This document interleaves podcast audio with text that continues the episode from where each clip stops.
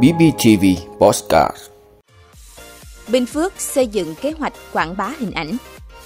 Ngân hàng chính sách còn gần 11.000 tỷ đồng cho vay với nhà ở xã hội.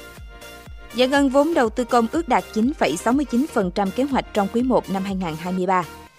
234 trung tâm đăng kiểm đang hoạt động trên toàn quốc.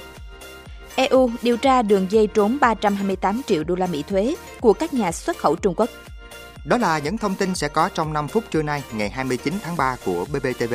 Mời quý vị cùng theo dõi. Thưa quý vị, Bình Phước đang xây dựng kế hoạch quảng bá hình ảnh của tỉnh giai đoạn 2023-2025. Đây là một trong những nội dung quan trọng trong triển khai chương trình hành động số 17 của tỉnh ủy Bình Phước về việc thực hiện nghị quyết Đại hội đại biểu toàn quốc lần thứ 13 của Đảng và nghị quyết Đại hội đại biểu Đảng bộ tỉnh nhiệm kỳ 2020-2025. Theo dự thảo đang được cơ quan chức năng lấy ý kiến, kế hoạch có mục đích xây dựng và quảng bá hình ảnh về vùng đất con người, các giá trị mang đậm bản sắc văn hóa của 41 dân tộc anh em sinh sống trên địa bàn tỉnh. Những tiềm năng thế mạnh, các chủ trương chính sách của tỉnh về thu hút đầu tư và các vọng vươn lên của tỉnh Bình Phước đến với đông đảo nhân dân trong nước, các đối tác, các doanh nghiệp, nhà đầu tư trong và ngoài nước – góp phần xây dựng hình ảnh, nâng cao uy tín, vị thế của tỉnh Bình Phước với các cơ quan đơn vị địa phương trong và ngoài nước. Bên cạnh đó, thông qua truyền thông quảng bá để bạn bè, du khách, nhà đầu tư trong và ngoài nước biết tìm đến đầu tư, lập nghiệp và sinh sống tại tỉnh Bình Phước, góp phần thực hiện thắng lợi các mục tiêu nhiệm vụ mà tỉnh đã đề ra trong nhiệm kỳ 2020-2025 và chiến lược phát triển tỉnh Bình Phước đến năm 2030, tầm nhìn 2050. Thưa quý vị, ông Huỳnh Văn Thuận, Phó Tổng Giám đốc Ngân hàng Chính sách Xã hội Việt Nam cho biết, Ngân hàng Chính sách Xã hội Việt Nam được giao tổng số 15.000 tỷ đồng để cho vay chương trình nhà ở xã hội bằng nguồn vốn phát hành trái phiếu được chính phủ bảo lãnh và số vốn còn lại để cho vay trong năm 2023 là gần 11.000 tỷ đồng.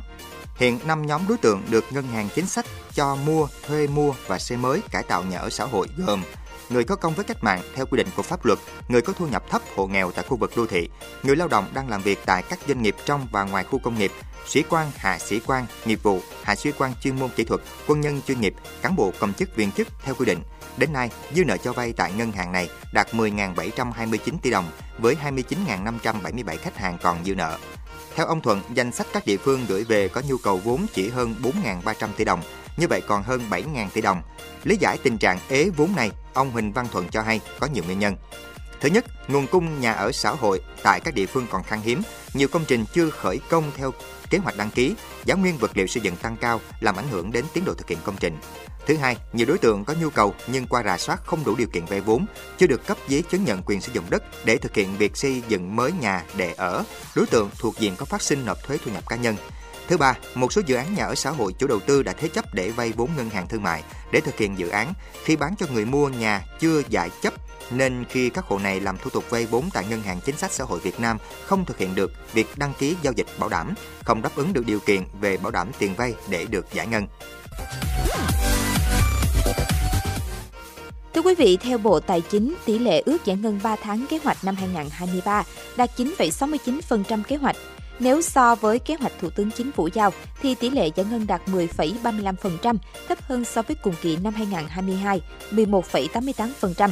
Bộ Tài chính cho biết ước thanh toán vốn đầu tư nguồn ngân sách nhà nước từ đầu năm đến ngày 31 tháng 3 năm 2023 là 73.192,092 tỷ đồng, đạt 9,69% kế hoạch, đạt 10,35% kế hoạch Thủ tướng Chính phủ giao.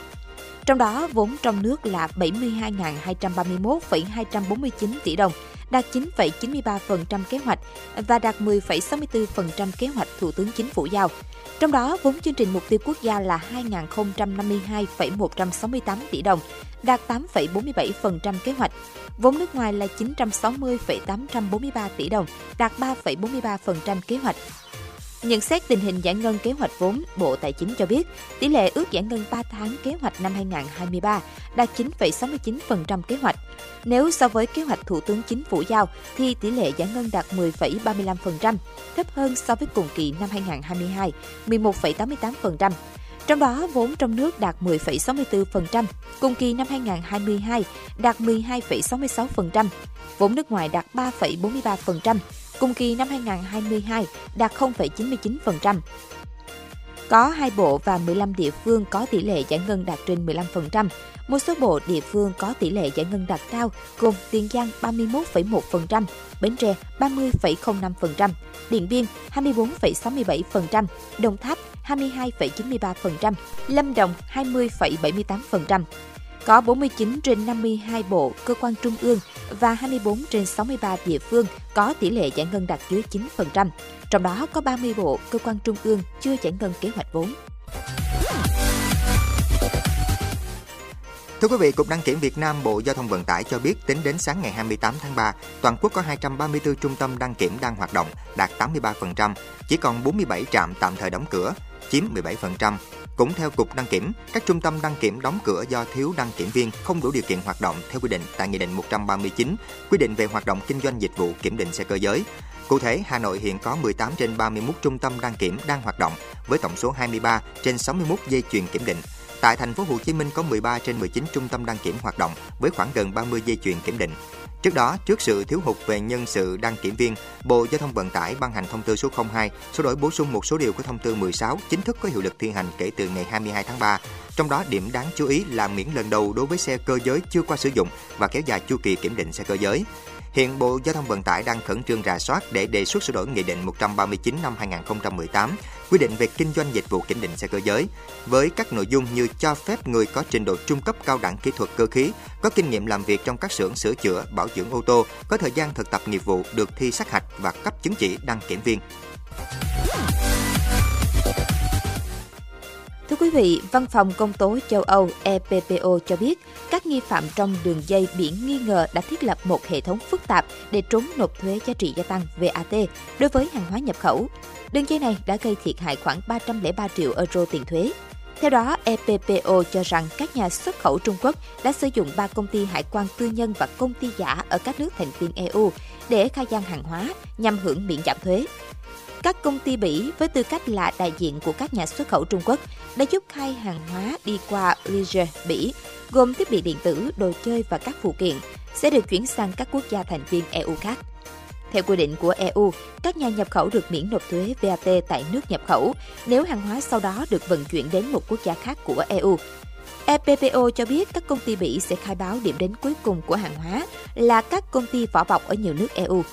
Thực tế, hàng hóa không được chuyển đến các công ty vỏ bọc mà sẽ được cung cấp cho các công ty khác hoặc bán cho người tiêu dùng thông qua các nền tảng trực tuyến. Người tiêu dùng sẽ phải trả giá trị sản phẩm, bao gồm VAT.